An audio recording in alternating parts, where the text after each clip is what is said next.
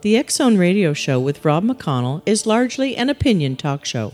All opinions, comments, or statements of fact expressed by Rob McConnell's guests are strictly their own and are not to be construed as those of the X Zone Radio Show or endorsed in any manner by Rob McConnell, Relmar McConnell Media Company, the X Zone Broadcast Network, its affiliated networks, stations, employees, or advertisers.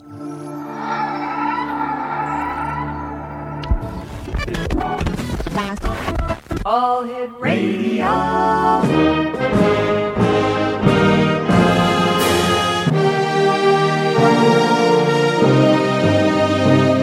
Welcome to the X Zone, a place where fact is fiction and fiction is reality. Now, here's your host, Rob McConnell.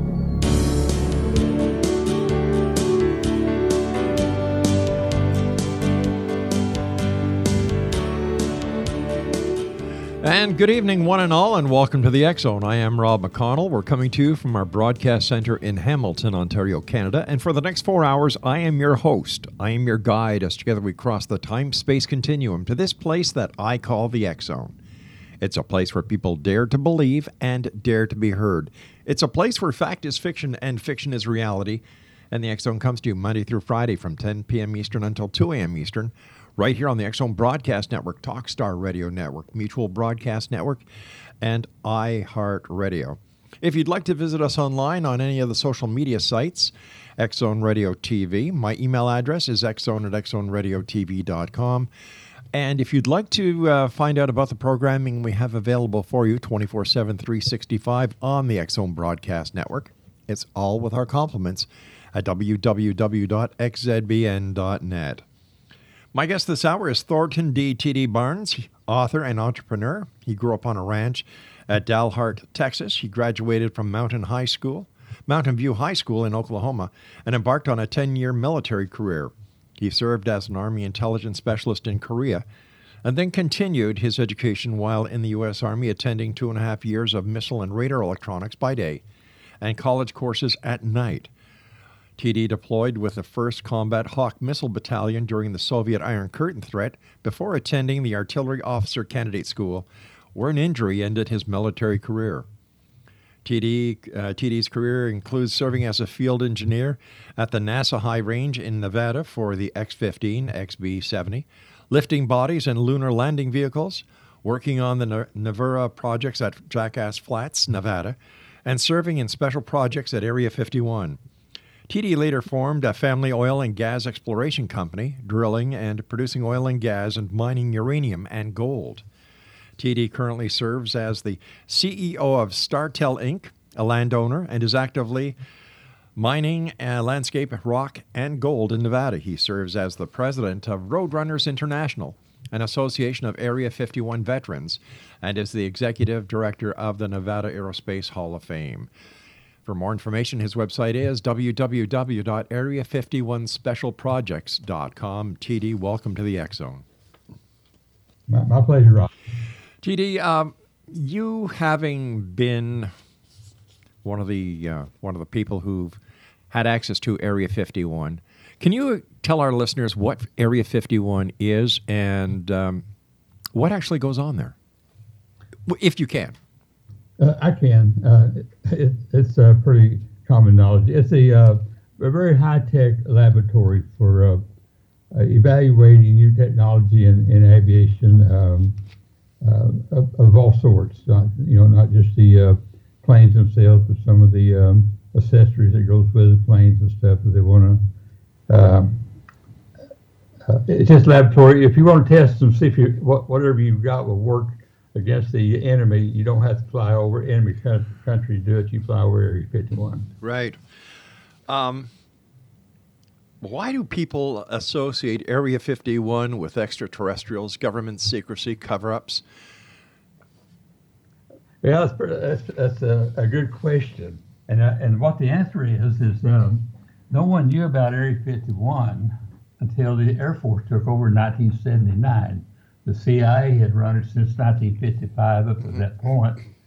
And when the Air Force took over, that's when word got out that there, there was an Area 51 and people wondered what in the world has the CIA been doing for the last 20 years that we didn't know about, and somehow it, it got a, you know imagination run a bit Yeah. wild they didn't know. No one, no one had a clue, and uh, the actually the uh, ET thing is uh, took hold, and everybody loved to associate that with it with the Area 51.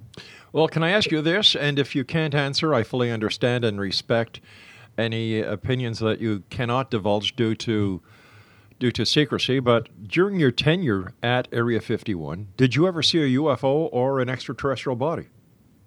Uh, no, nothing like that. Uh, we saw we had strange looking things out there that people would would uh, that didn't know would identify as a UFO, but um, we called them uh, uh, uh, technology demonstrators, or uh, you know they were uh, prototypes of stuff that we were going to build in the future. And we flew some really really weird things. A lot of that's Yeah. been declassified. People have seen it. The um, the the polecat, the um, um, uh, blue that we called the whale. and Was it the, what- Uh, bird of prey? Some of those. Wasn't the SR-71 also developed in uh, in at Area 51? Not the SR-71. That's a, uh, a lot of people think that because they uh, everybody knows about the SR-71. What they don't realize is that was the fourth member of a Blackbird family. It was Wow. the latest one. The uh, CIA built the first one, which was the A-12, Mm-hmm. and um, it it flew. You know, they, they claim the SR-71 claims that it flew faster and, and higher than any other plane built, but that's not true. The A-12 flew uh, almost 5,000 feet higher than the SR-71 and much faster. Uh, but no one knew about it because it was top secret. Why was Area 51 chosen? Uh, that that uh, again is a very good question. They uh, they needed a, a very remote place to test the U-2 plane. When we developed the uh, the CIA developed the U-2 plane, that was more highly classified program than even was the atomic bomb uh, Manhattan project. And they picked Nevada because at the time during the World War II, they moved the West Coast line of defense from California to Nevada. And so the Navy was here, the Coast Guard was in Nevada, the Army, the Air Force, everyone had moved it to Nevada. Plus, we just had 237,000 people in the entire state. So, with all these military installations scattered throughout the state, this was the ideal place to hide a um, program for the U2 program. And and quite frankly, it wasn't hidden. It, Area 51 was really never a secret. They advertised that they'd built it, but it just it had a cover story. No one knew the CIA was involved. Wow. It was a, a NASA project and uh, and the Atomic Energy Commission. So why the CIA and not the Air Force at Area 51? Well, it- it's quite a battle on this. When they wanted to build the U-2, uh, we, we came out of the Korean War, and which was a proxy war between the United States and Russia. And the uh, we were the Russians put up the uh, the Iron Curtain and wasn't letting anyone know what they're doing. And they put a, the Sputnik up. You know, they put the first satellite into space, and they put the first man into space. We thought they was way ahead of us, and we were trying to find out what was going on behind the uh, Iron Curtain or the the um, and uh, we we lost ten planes and seventy five crewmen before that very few people know about shot down in Russia before we decided to build the U two. They tried to get the Air Force to do it, and General May flat refused to build a plane that didn't carry guns and shoot uh, drop bombs, and he certainly wasn't going to build a plane that just had one engine. So the Eisenhower just said, "Fine, we'll have the CIA do it because I don't want anyone in uniform flying spy missions anyway."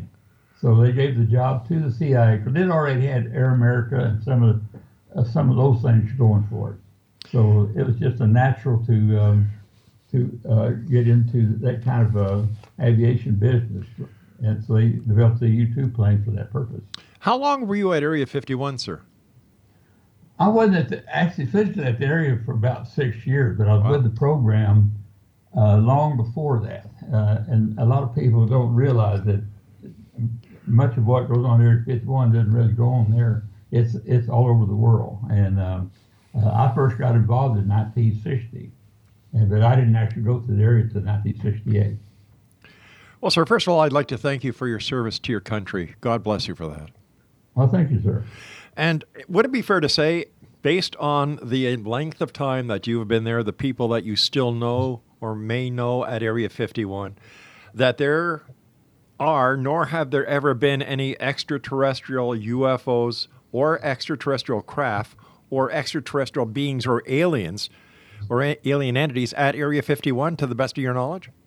No, there there hasn't been, Yeah. and that would have been uh, very one of the worst places in the world to to have something like that. George Knapp, I, I'm sure you know, it, he's a great friend of mine. Yeah. He and I have talked about this many times, but every the Russians knew we had an Area 51, Mm-hmm. and they bombarded us with satellites. I mean, they they were just a real pain Yeah. trying to figure out what all we were doing there. The American people didn't know about it, but the Russians did. And uh, plus, Area 51 was a transit uh, uh, facility. We had the, the permanent people like myself that worked out there, and then you have what we called the customer, which could be the Navy, the Air Force, or some university, you know, different different ones that was developing things. Right. So people were coming in and out all the time. So that would not been a good place with all the surveillance that was on Area 51. That had been a poor place to, to choose a program of uh, uh, like you just described. All right, please stand by, TD. You and I have to take our first break. X Zone Thornton TD Barnes is our very special guest to this hour. www.area51specialprojects.com or www.td-barnes.com. This is the X Zone. My name is Rob McConnell. We're coming to you from our broadcast center and studios in Hamilton, Ontario, Canada. TD Barnes and I will return on the other side of this break, talking more about Area 51 here in the X Zone. Don't go away.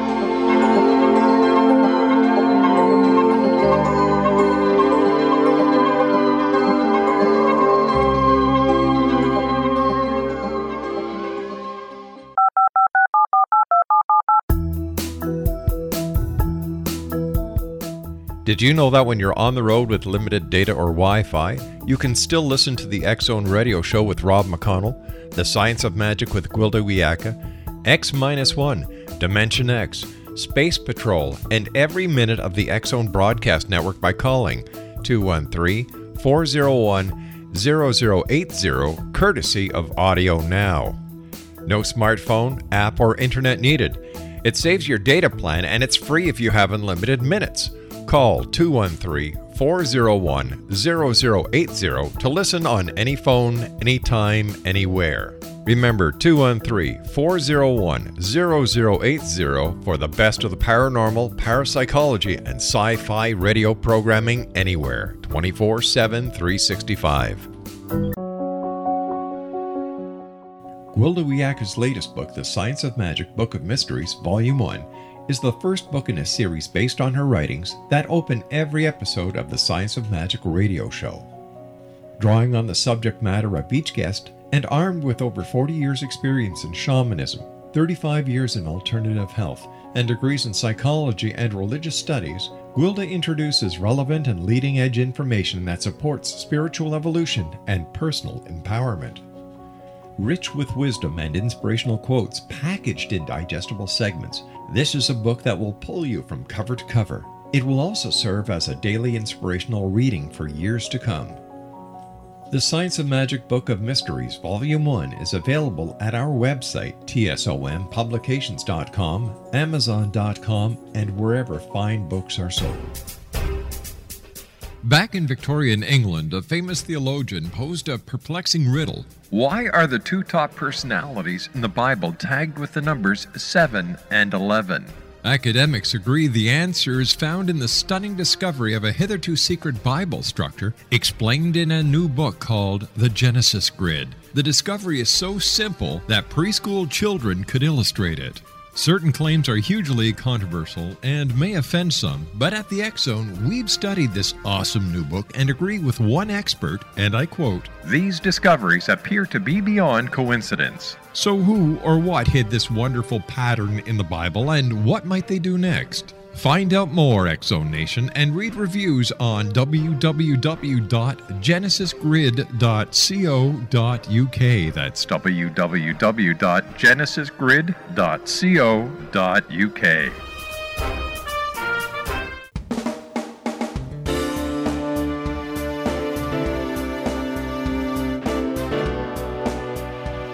Welcome back, everyone. TD Barnes is my special guest this hour. www.td-barnes.com and www.area51specialprojects.com. TD, thank you very much uh, for joining us tonight, and once again, thank you for your service. Thank you, sir. Um, what did the CIA actually develop in Area 51? Well, developed the, the first thing they developed was the U 2 plane. And the um, Area 51 was never supposed to be a permanent facility. The CIA just uh, picked it for the U 2. And, and once they um, uh, got through training the, their flight crew for the for the U 2, they moved out. And just by coincidence that, that uh, Lockheed built the U 2, they also got the contract to build the A 12 by Blackbird and they said, well, we already know about Area 51. Let's re- reopen it and um, do the uh, A12 uh, program there, which was the Oxcart program. Right. And, and toward the end of Oxcart, the CIA already knew that they were getting out of the reconnaissance business, but they were in, very deeply into stealth. You know, A12 mm-hmm. was actually our first attempt at a stealth plane. Uh, a lot of people don't know this, and we, we it in, in about 90% stealth. But the CIA was really, really involved into stealth. And then at the same time, we were losing so many pilots and crews in uh, Vietnam uh, that we got our hands on the first MiG 21 and brought it out to Area 51 along with a lot of Soviet radar and what have you. And we developed, you know, we learned so much from exploiting the enemy's aircraft that that, that became a trade at the uh, Area 51 they continue probably even today. While you were at Area 51, sir, were you a member of the U.S. military or were you a member of the CIA? I was actually a contractor for CIA. Okay. I, I wasn't military, no. But they uh, most uh, most of my work with the uh, CIA was as, as, a contractor, and um, it, even while I was on the NASA high range, uh, the NASA site at Beatty, Nevada, where I was at, mm-hmm. was a member of what we call the Seven Sisters. And anytime they was having a flight out at the Area 51 of the A12, uh, which your listeners may may not be familiar, it flew uh, uh, Mach 3 and about 90,000 feet. It's faster than a bullet. Anytime they're going to have a flight, they would notify my radar site and the other six sisters were the uh, Air Defense Command radar sites. And then notified the different sites and said, we're going to have something flying today. Uh, track it, but don't don't record it. Don't mention it. Don't say a word. And along the same note, you had the FAA was had people stationed there that they would get hold of uh, all the flight uh, centers, uh, Los Angeles and different places, and say there's going to be something flying today, real high and fast. Do not report it. Mm-hmm. And then they had the Air Defense Command do the same thing with all your military radar stations that, that was in the region. They said there's going to be something flying today. Don't mention it. Don't record it. Don't say a word. Wow. Now you said you were a contractor for the CIA. What what is a contractor compared to? Is that somebody who is hired from the outside to work with the CIA on certain projects? Yeah, a lot of people don't know that about sixty percent of the CIA is actually military people under contract. They're not. They don't. They mm-hmm. uh, say, for example, our, our our pilots. They were all Air Force uh, fighter pilots. Right. And what, what we call it, we it, we call it sheep dipping. You you resign from the military, and go and you sign a contract with the CIA, and then uh, so you're actually working for the CIA, and and and um, like with our pilots, when the project was over with, they tore up their resignations as though they had never happened, promoted them, and they finished their military career as though they never left the military. Wow. But it, it, we, like I said, we call it sheep dipping, but but about 60% of the CIA is military. You know, it upsets me when I hear all the different stories about people who who go to Area 51 and they blatantly break the law trying to find out what is going on in this restricted area. And I've always said to my listeners throughout the years has, hey, if it says hands off, it means hands off. Stay away means stay away. No trespassing means no trespassing because what goes on there is in the defense of our country. And I don't understand why people need to try and push the envelope and have everything exposed. And if it's exposed to to the public, then the enemies of the United States who can use this information against us. How do you feel about that, sir? I, I feel feel that way very much. Now, what some people, a lot of people don't realize that what's the secret about Area 51 is it's not something that the military or the CIA or someone is doing. It is like, uh, or right now uh, in the news, they've been talking about the um, replacement for the SR-71. You know, they talk about the SR-72. Well, you got Boeing and Lockheed both uh, in competition with each other to develop a plane to sell to the government uh, that will do this job. So they uh, and what they do, they test them like uh, Boeing tests theirs up in in um, Washington. Uh, Lockheed will do theirs probably in the, in, in California. Mm-hmm. But they bring them out to Area 51 to show the government what have we got. You know, uh, we say, all right, what what have you got? Show right. Us. Well, well, it worked.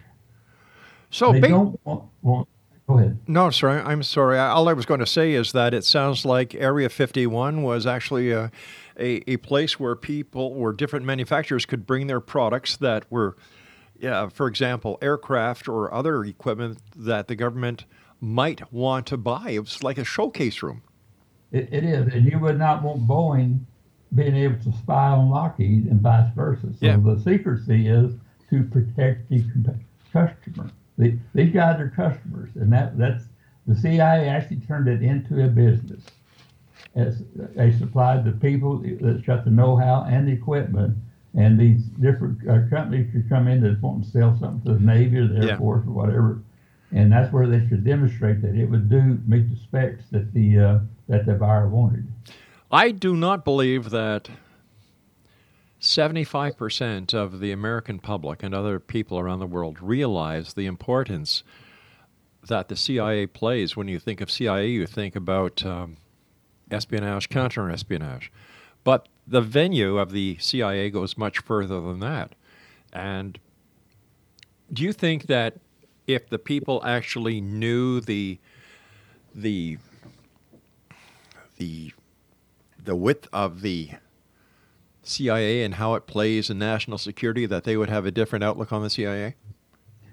They would, and- I can give you a good example, Rob. When, Please. When they started developing the A-12, Mhm. we knew that the Russians had built a new radar. We were picking up reflections of, of that new radar coming off their ICBMs being tested inside of Russia.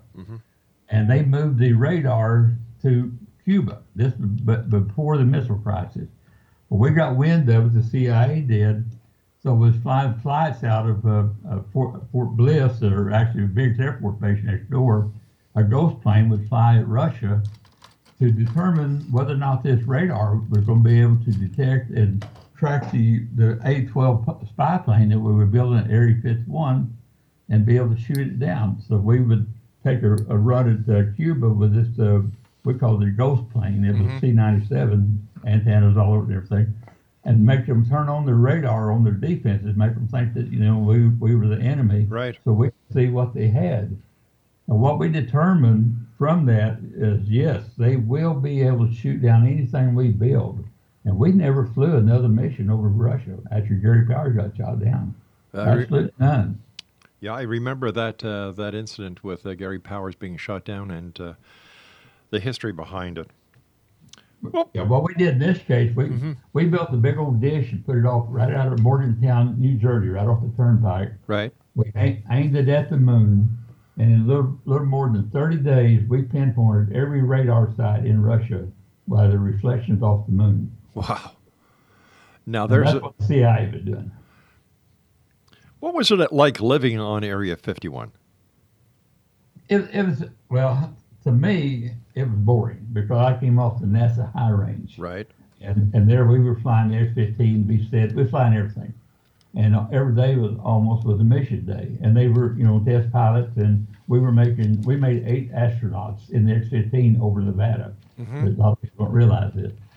And go to Area 51 where we were, um, but then we didn't have all the projects we got going now. And uh, there would be times when, particularly with stealth, for example, they'd bring a whoever was building the uh, stealth prototypes and bring them out there to test them, and we'd put them on the pole and test them, and then give them the results. You know, the the, the printouts and stuff of Yeah. what we saw, and we may not see them again for three months. Wow. So, so we're sitting out there.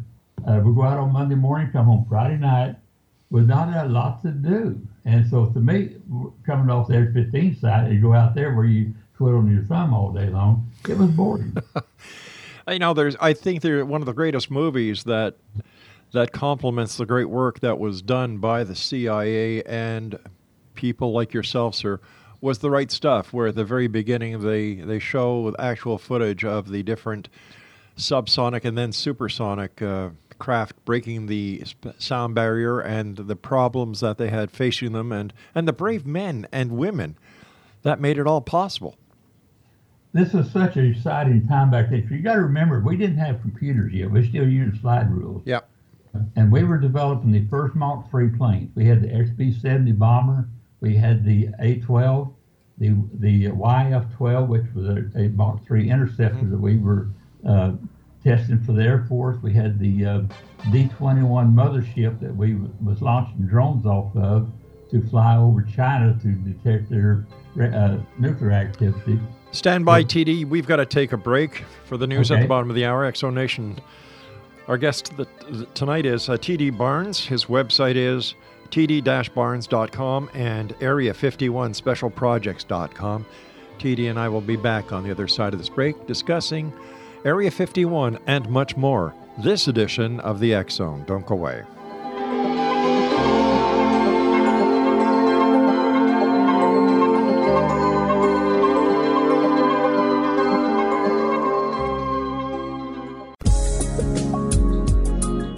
Broadcast studios in Hamilton, Ontario, Canada, to the world and beyond, you're watching the X Zone Broadcast Network.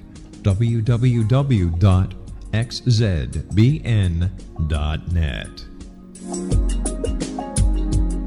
AVS Media.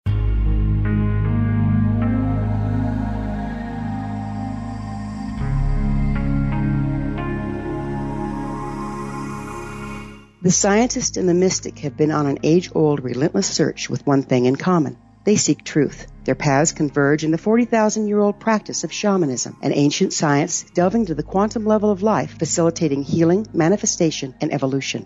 I'm Gwilda Wiyaka, the founder and director of Path Home Shamanic Arts School, a unique Colorado State certified occupational school training shamanic practitioners and teachers. We also provide classes for empowering personal lives through shamanism. Our certification classes are in week long segments enabling international participation, and online classes and long distance shamanic healing sessions are available. Come discover the science of magic in the limitless world of shamanism. www.findyourpathhome.com.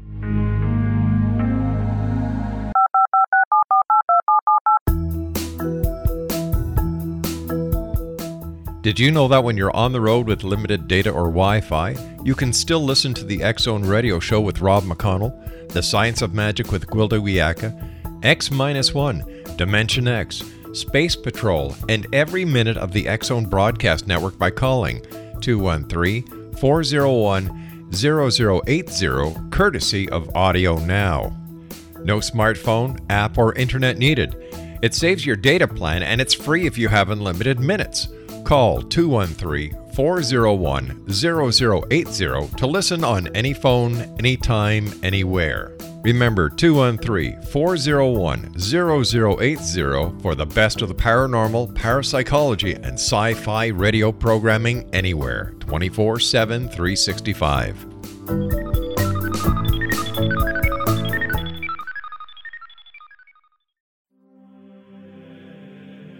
Rob McConnell here, presenting an overview for Nicholas Paul Jennings, author of a fascinating book, Amen. It presents facts revealed by Egyptologists, facts that enable us to understand why Amen is the beginning of creation of God. It provides recommendations for religious leaders of the major religions to unify their beliefs and teach the Word of God. Love one another. Amen informs people how mankind conceived God.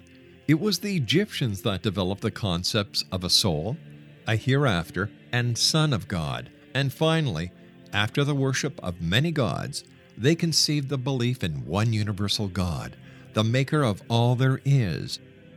For more information, visit www.futureofgodamen.com. That's www.futureofgodamen.com.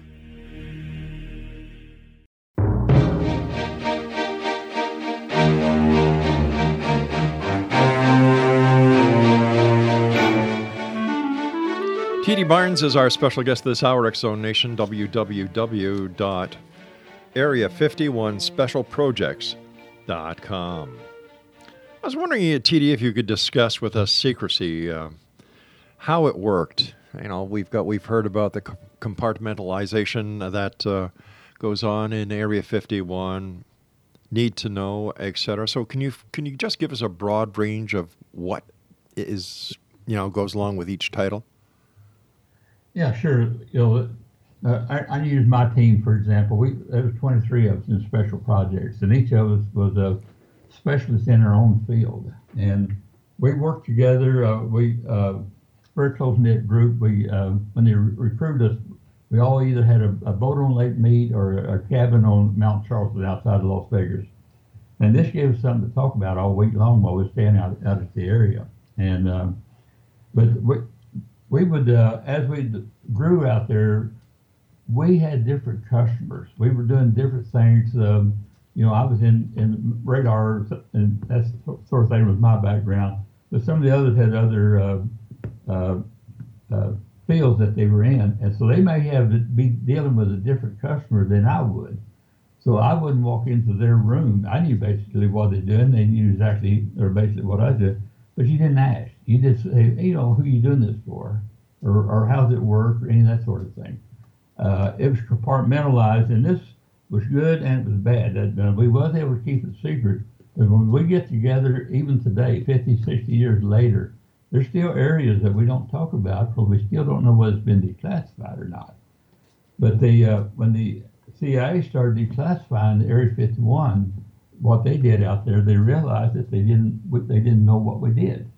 And the chief historian called me about 15 years ago and said, we need help reestablishing the history of what, what was at Area 51.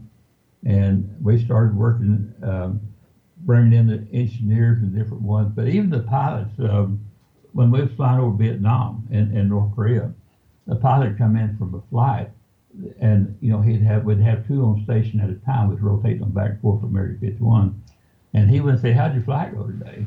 Or what did you see? Or it, you just did not ask, and you didn't expect to ask anyone, and you expected uh, them to ask you. That's just the way it was. How did your families um, cope with the the secrecy, and I'm sure the long times away from home that you and the other members uh, who worked at Area 51 uh, had to, you know, you had to just, you know, you left the base bang. It was private the families were, uh, first of all, they were pretty well used to us working on classified projects before mm-hmm. we went there. 51 while was in the military. Right. But the the agency, when it screened its people to go to Area 51, it looked at the families almost as much as it did the individual. Uh, your wife, if she drank too much, or um, you know, uh, they're afraid of the Russians being able to to blackmail us right. their family. So they screened the families so closely that they just that, that was never an issue. The families didn't want to know where we worked. My wife found out where I worked and what I did in 2009. They flew us back to Langley when we dedicated the plane on campus. And that's when the director authorized us to tell our wives where we were. She had no idea where I left, where I went to on Monday morning when I got on the plane and left. I'd have a windbreaker on my arm, briefcase, and uh, and it'd be 104 degrees here in Las Vegas. It's wow. cooler there at 51. But she thought I was uh, out of the country. What did she say, or what was her reaction when she found out? You know what you. yeah, that's good. Yeah, that's a good one. But she found out I was on 85 miles away from home all that time. Oh my gosh! she was almost mad at us. You were that close to home, and I, you couldn't come home at night. But uh, back then, we didn't have the Janet Airlines or any of that kind of stuff. We we always laughed and said we flew up, up there with bombs and chickens, whatever happened to be going to Area 51. That's what we flew up in, but it wasn't quite quite true. The um, you know our group, uh, the special projects, we did not fly with the Air Force. Lockheed people did. You know we it's compartmentalized. We didn't Yeah. associate outside of our group. And but there was five of us that was kind of special, and we flew in a Queen Air. Uh, we had a little building out on the rear end of the runway on uh, at McCarran International. Had a little building there right off the highway, and we'd go in through a little side gate, open up the gates, and push the plane out of the building, and hop, hop aboard it and, and take off. Uh, but, and then the rest of our guys flew out of Nellis. But the even the guys working out there, you know, we didn't in the mess hall or any place, we didn't associate outside of our group. The, the Lockheed guys, they well even the the, uh, the pilots, none of them even come in my building because we were working on other projects that they didn't have a need to know. But, but you asked about the families. They Mhm. the families knew it was uh, very sensitive. They knew it was uh, very security conscious. For we at the time they claimed there's five uh, Russian spies for every one of us Wow. and they were very protective of our families. Uh, my wife got an obscene phone call one, one morning. I could call, we could call home anytime we wanted to, but they couldn't call us. They didn't know where, where we were. They had emergency numbers at Nellis Air Force Base that they could call in an emergency. But we, but we called home two or three times a day, but they had no idea where we was at. And uh, anyway, my wife got a, a, a obscene phone call, and they called him by name, and uh, I notified security, and within minutes, they had uh, people guarding my family, and Wow. they guarded for about three weeks until it was finally decided just a random call. But they were very, very serious about someone trying to get to us through our families. People who purport and promote the fact that the CI, that Area 51 is a base where extraterrestrial wreckage and extraterrestrial um, alien entities are, uh, UFOs are, are you know always point to the fact that the unmarked aircraft that leaves Nevada with people on board that flies to Area 51 is part of the proof that something nefarious is actually happening at Area 51. What i- what is the significance of the unmarked aircraft that goes to Area 51? Yeah, the Janet flights. Uh, that's a, well, that's a good question. I, um, as far as the not having the markings on, I guess that's just part of the, the trying to uh, keep it secret. I, don't Right. You know, that's your question. I don't, I don't know why the. Um, Okay. Well, what, I don't know what they would put on them. Uh, so they're not Air Force. They're, they're contractor uh, planes. So, but they're not a um, a, a regular airline. Uh, I, that's a good question. Oh, okay. Uh, they're just un- unmarked planes. I, uh, I don't know whether it got any significance or not. That you know, I don't. So uh, it's pretty common knowledge that they, you know, they do fly out there, Sure. and, and people have known that for quite some time. And uh, but uh, uh, uh, I don't know if there's any significance to, to the fact that they're unmarked. What I was just your don't know what they put on them. Yeah, I, I guess I guess not. Eh? That would be contrary to the fact that there's such high security. If they were actually to advertise this plane goes to Area 51, employees only, this way. Uh, was there ever an awe-inspiring moment that that you had while working at Area 51? Something that just blew you away. Not, not really. No way. The, the you know the the MiG planes. Uh, I love the MiG program because you know I, when in Korea we were trying our best to, to capture a Russian flying a, Soviet MiG during the Korean War. We had all been we wanted to catch them red-handed, and so the, the particularly the little MiG 17 and MiG 15s. You know, I just ripped when we got those out of the area. I just love the, those little planes. But the um, uh, we I don't think there's anything new there. I, I kind of expected uh, what what we found with them, and the um, but you know what the, that came out of that. You know, we just totally turned around the kill ratio in Vietnam during the, with the MiG planes. That that's the reason that they, the, Navy came up with the Top Gun uh, weapons school and the Air Force the um, uh, red flag exercises. is we had a nine to one kill ratio against us in Vietnam. We lost 15 planes in one day. Didn't shoot down a single one. Wow. And we got our, whole, our hands on the MiG 21, and we we reverse engineered it. We, we tore it down, see how they built it, the te- did a technical phase, and then we put it back together and started flying it. And then the Navy came in first, because they were losing the most pilots. And on the first trial, we got a 100% kill against the Navy, us flying the MiG 21 against them. And the uh, Navy, within two months, they, they realized that it was not the planes that were shooting them down, uh, the reason for the losses they simply didn't know how to fight. Hmm. They, and we realized that if a pilot could survive 10 missions in the in the war zone, he'd probably survive the war. And we're sending over there green. They just didn't know how to fight. So we decided to give them, the pilots those 10 missions against the MiG in, in Nevada instead of Vietnam. And it totally, absolutely, totally turned around the kill ratio. And you stop and think about it, since Vietnam, I think we've lost one plane in all the wars we've fought since Vietnam, we've lost one plane in air-to-air combat. Period. Once again, TD, thank you for your service. And uh, you and I have to take our final break. Thank you for uh, thank you for coming on. Great talking to you. And Exonation, uh, when we come back, our final segment with TD Barnes, www.area51specialprojects.com. This is the Zone. I am Rob McConnell, coming to you from our broadcast center in Hamilton, Ontario, Canada. And um, you can find us on Facebook. You can find us on YouTube. You can find us on Spreaker, iTunes, anywhere. Just look for Zone Radio TV. TD Barnes and I return as we wrap up this hour here in the X Zone. It's a place where people dare to believe and dare to be heard, and you can find out all about the great programming we have available for you 24 7, 365 at www.xzbn.net.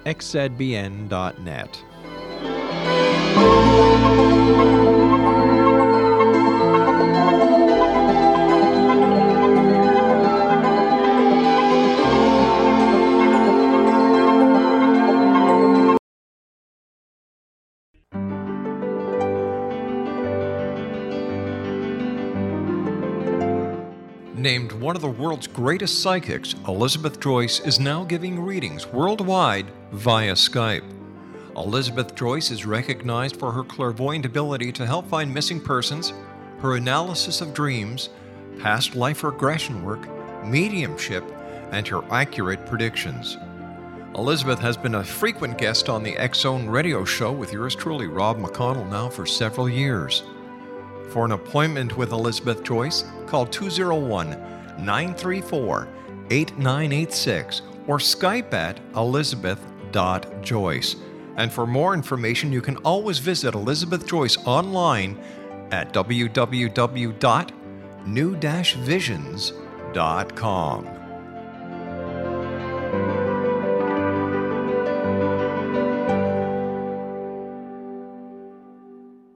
The new nonfiction book, Razor of Madness, is similar to cult movies like Clockwork Orange, Dragon's Tattoo, or The Other Side of Hell. Wayne Morin Jr. and Thomas Lee Howell expose widespread and systematic deficiencies in this thought provoking tell all novel. Mind control rages among scholars in law schools. Human rights are ignored while thought reform and mental manipulation are accepted practices used as behavior modification. Dr. Louis Jolyon West comes to mind.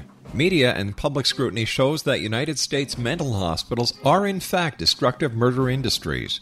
Razor of Madness expose novel details this epidemic through an in depth professional and personal investigation. For decades, there has been a revolving door policy that still releases killers and pedophiles back into society. The maestro of mind control continues to haunt America to this very day. Razor of Madness is available in paperback or as a downloadable ebook at Amazon.com. I'm William S. Peckham. If you enjoy a good mystery with a touch of the paranormal, then you'll love my novel, From Out of the Woodwork. It's the story of a young Toronto contractor, Sean Kennedy, who buys derelict homes, guts them, and turns them into multifamily dwellings. Slums just waiting to happen. When Sean buys 29 Livery Lane, the house fights back former owners unexpectedly come out of the woodwork as he starts the destruction. The apparitions come to him when he touches old books, reads hidden letters, rummages through old boxes. finds a locket or reads a discovered manuscript of a murder mystery. From Out of the Woodwork will take you from 1899 to the horror of the World Trade Center, September 11, 2001. Check out From Out of the Woodwork on my website, www.williamspeckham.com.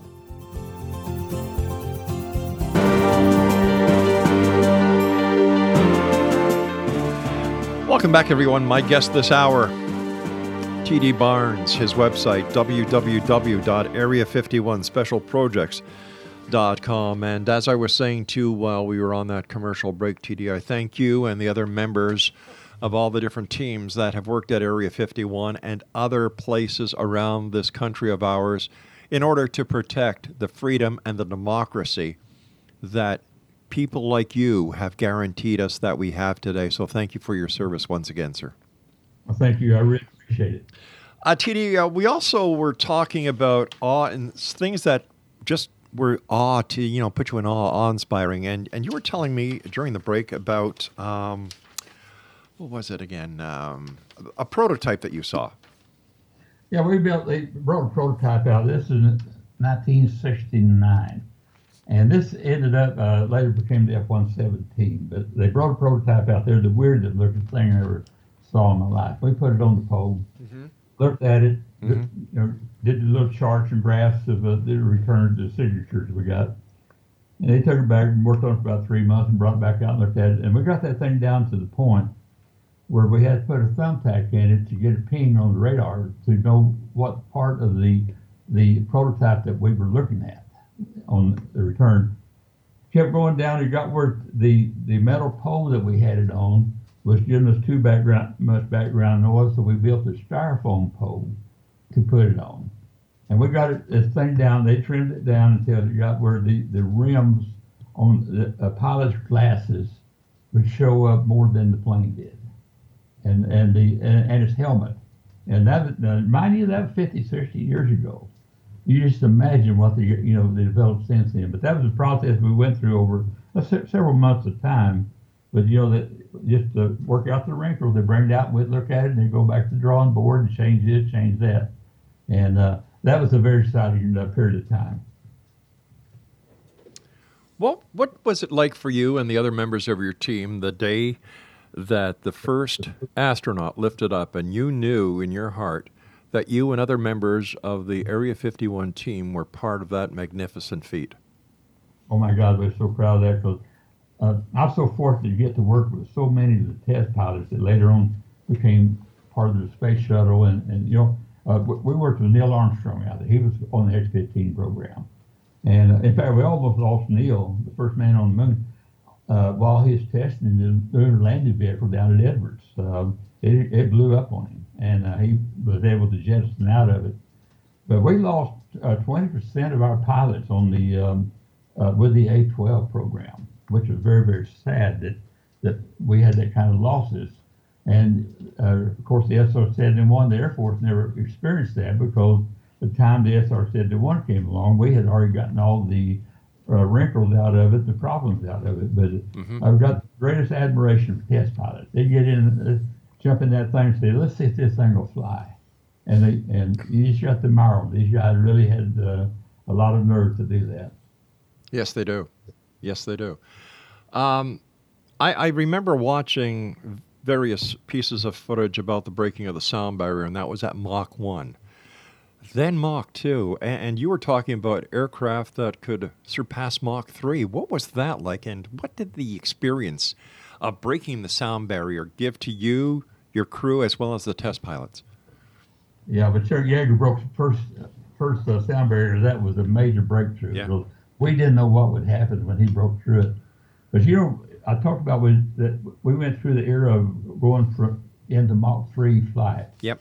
A plane flies Mach 2.5 Mach, gets up to about 450 degree temperature, just air friction. At Mach 3, our planes got up as high as 2,200 degrees. Wow. Around around the uh, uh, air intake, and the windshield get up like 800 degrees. Heat, the temperature was our biggest enemy. It wasn't the engines. Mm-hmm. We could the J, uh, Pratt and Whitney engines we had would go over 100,000 foot altitude, It was the actual the metal. We used titanium, but we had to invent everything about those planes. Everything. I mean, the fuel. Your fuel thing got up to 600 degrees, maybe. Holy Uh, and, and and just think about it. We, we were taking at, at 2,200 miles an hour, which is faster than, a- than a rifle bullet. Yeah. 90,000 feet. We were taking photographs that you read a car tag on. We get we, you read the license plate number. That that, uh, that so just imagine a camera building a, a cover for that camera that could withstand that kind of temperatures. First of all, it's Oh. just uh, everything. Uh, it's just marvelous what we what we was able to come Yeah. up with, invent to, to develop that kind of technology. And when people talk about these high speeds, Mhm. they're talking about something that's just you can't imagine the temperature that, that's generated at high speed. And and then people wonder why all the secrecy at Area 51. Come on, people, listen to what this man is saying. Look, let's let's let's call it as it is. No UFOs, no extraterrestrials, no crashes, no reverse engineering of extraterrestrial vehicles. This is national security we're talking about. Rob, with the A12 flying at 2,200 mile an hour, Yeah. to make a U-turn took a minimum of 85 miles. Wow. A normal U-turn was uh, 125 miles. It took that much space for him to make a U-turn. Unreal. Unreal. Listen, before we go, I'd like to talk to you a little bit about the Nevada Aerospace Hall of Fame. Tell us about it. You're the executive director? Yeah, we formed the so, so many of our pilots that, that no one would ever know about. The the, the guy that flew these uh, technology demonstrators out, out at the Area 51 in and, and for the Navy at Fallon, the different ones. We we wanted to give them recognition. Wow. Uh, for example, our uh, uh, our six uh, A12 pilots that actually flew operational over um, um, Vietnam and North Korea. No one ever knew about it because they were top secret. These guys earned the, the CIA's highest award, the Intelligence Star for Valor. Yet no, they could never tell their stories. No one ever knew about them. Well, I knew them. You know, they're my friends. In fact, I'm having lunch with, tomorrow with, with Frank Murray, one of the pilots. Uh, we wanted to recognize those people. And the people on the NASA high range, the first, we, you know, we made eight astronauts here in Nevada that never got recognition. So I wanted to be able to recognize these people. So I uh, was one of the founders of the Nevada Aerospace Hall of Fame. And we took hold and we, we've honored uh, Kelly, uh, a large number of people, not just the people at Area 51, but we designed it for the people that work like places at Area 51. We might never be able to tell the public what they flew, but we could say they flew something that earns them a right to, to be in the Hall of Fame. Is the Hall of Fame open to the public? Uh, yes, it is. Yeah, we have we have uh, every year we have a uh, a big banquet and um, uh, we have uh, some of the people are still alive that we have there and, and some are deceased and we invite their their family. It's, it's quite an event that we have. And how about the uh, the international uh, the Association of Area 51 Veterans? That's the Roadrunners Internationale, and sadly, uh, we had our last reunion last October. Oh. There's just not enough of us left that we that can travel. Uh, you know, the guys. Uh, I'm one of the younger ones. Some of them are in their uh, late 80s and, and early 90s, and at the point that can't traveled. But that was an association that, that we put together actually in 1972, lo- Oh, long before they declassified us. And we would meet. This was the CIA uh, people, the uh, Air Force people was involved, the people were Area 51, boots on the ground, uh, included your uh, your contractors, you like uh, Kodak, uh, Hycon, the camera people, the uh, uh, Lockheed people, everybody that worked on the program. It was association of all these people, the veterans that worked at Area 51. And I got to mention to you that the you know the widows of the people we lost, like Jack Weeks's widow that we lost in at the end of um, uh, Operation Black Shield, and uh, Walt Ray, their their widows, their kids still come to our every reunion. Uh, Our fam- we grew a family that has never parted. Uh, at 50 years, and, uh, and their kids, associate, our kids so, so they associate with each other. Uh, but it, it, it grew a family out of the secrecy and the bonding that developed out at Area 51. that, that we still uh, stay in touch with the, the, kids and the families, and, and even our last reunion, over 50% of the people, the, the, the guy that was in the in the program is no longer with us, but the family still came. Fascinating story. We've got about a minute left, uh, TD. What sure. are your What are your final thoughts for the Exo Nation around the world? What would you like to say to them right now? No, I tell you, we got scary situations. Uh, this North Korea thing is just scaring to death. Yeah. You know how how do you deal with it? We we don't know, and um, you know a lot of us are of the opinion that um, World War II and uh, I mean uh, the Korean War and the uh, Vietnam War could have been avoided. Uh, agency people uh, really believe that, and it was the, politi- the politics involved that got us into the wars. And we wonder now, we were talking about this at Langley. I was back at Langley about a month ago. And me and some of the historians and different ones were sitting around just talking about the Korean, North Korean thing. We don't have an answer. We don't, you, you know, history will tell us whether we're right or wrong. That's right. But what, what do you do? You know, uh, we look we look back at the Korean War and Vietnam War and say, yeah, they, they could have been avoided, but at the time, did we know that? You know, you, you, you got to you, you don't know the answer. Right.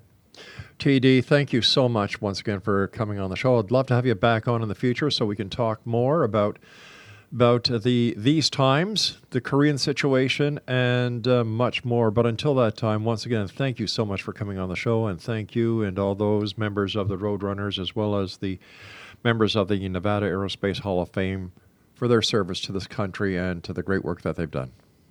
Thank you very much. Have a good night, sir. Exonation, TD Barnes has been my guest. www.area51specialprojects.com and www.td-barnes.com. He's available on LinkedIn, Facebook, and uh, da, da, da, twi- twi- uh, Twitter. Twitter. I'll be back on the other side of this commercial break with the news as we continue here in the Zone from our broadcast center in Hamilton, Ontario, Canada. Don't go away.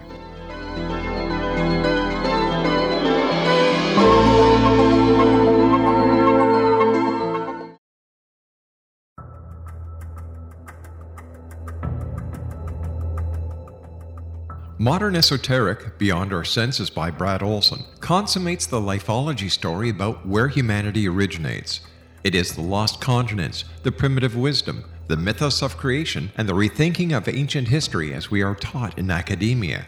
There is much more to the story than what we have been told. As this is the first book in the Esoteric series, Modern Esoteric starts at the beginning of time and accelerates up to this modern age. Future Esoteric is book two in the series and takes a forward looking position ahead of today with an open and honest examination of the ET issue and various unexplained phenomena. To discover the writings of author Brad Olson, visit www.bradolson.com. That's www.bradolson.com.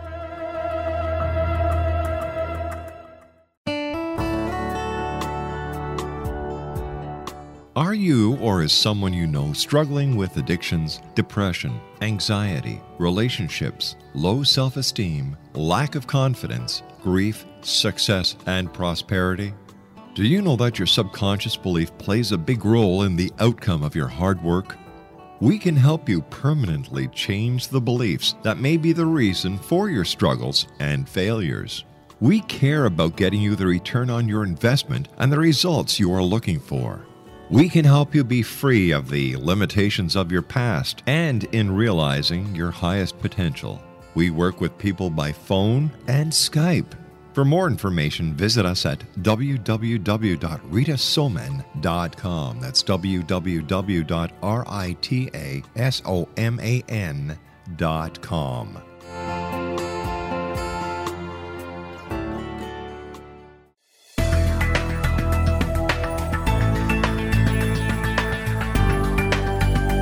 Do you think you have energy problems in your home? Do you feel better when you're away than when you're home? Joey Korn is a global leader in the world of dowsing who specializes in personal energy clearing and space clearing. He can help you create an ideal energy environment in your home no matter where you live in the world. Learn about his remote spiritual house cleaning services and much more at www.dowsers.com. You can get Joey's book, Dowsing A Path to Enlightenment, as well as other dowsing books and tools, Kabbalah books, and Walter Russell books. Joey's work is really amazing. Go to dowsers.com right now. That's D O W S E R S.com or call 1 877 Dowsing. That's 1 877 369 7464.